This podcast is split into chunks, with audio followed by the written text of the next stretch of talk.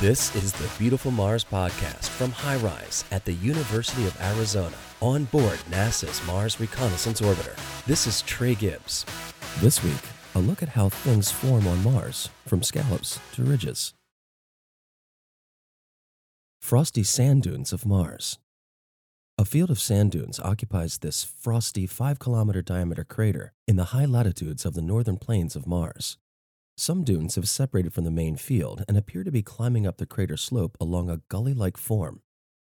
The surface of the main dune field is characterized by a series of dark-toned polygonal patterns. These may be the result of seasonal frost processes. Several of the steeper dune slopes, pointing in the downwind direction, host narrow furrows suggesting the start of gully formation. The crater floor contains a variety of textures, including lobate and striped patterns that indicate seasonal thaw caused by sublimating ice. Broad downslope movement of materials on the crater slopes opposite the dune field superficially resemble gullies, except that they are generally not defined by distinctive alcoves, incised channels, or sediment aprons. These are the hallmarks of gullies elsewhere on the planet. A recipe for Martian scallops. About a third of Mars has water ice just below the dusty surface.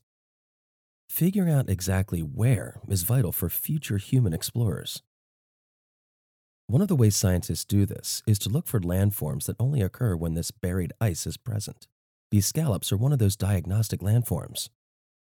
A layer of clean ice lies just below the surface in this image. As the ice ablates away in some spots, the surface dust collapses into the hole that's left. These holes grow into the scallops visible here as more and more ice is lost.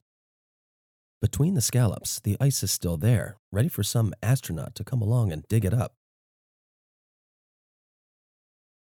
Informative layers. This image shows layering near the base of the South Polar Layer Deposits, or S P L D. Radar observations of these deposits and their northern counterparts show that they are rich in water ice.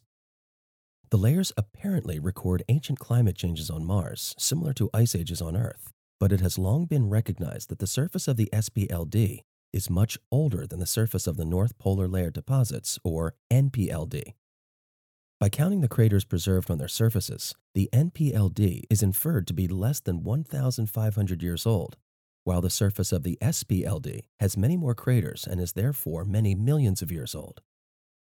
While we don't understand why these polar ice deposits have such different ages, they are both likely to preserve valuable information regarding Martian climate evolution.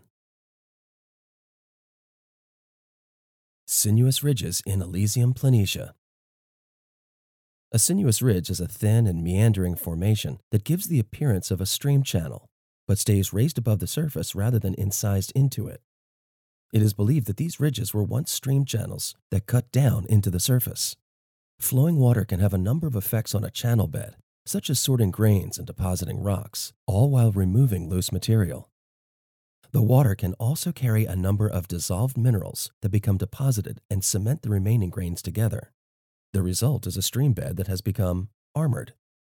Once the stream stops flowing and dries up, this armored layer can resist future erosion.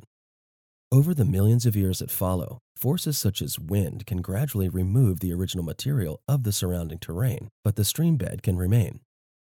Examining the characteristics of the ridge can reveal clues about the amount of water and the flow speed that existed long ago. The Beautiful Mars Podcast is produced by HiRISE from the Lunar and Planetary Laboratory at the University of Arizona. I'm Trey Gibbs. Thank you for listening.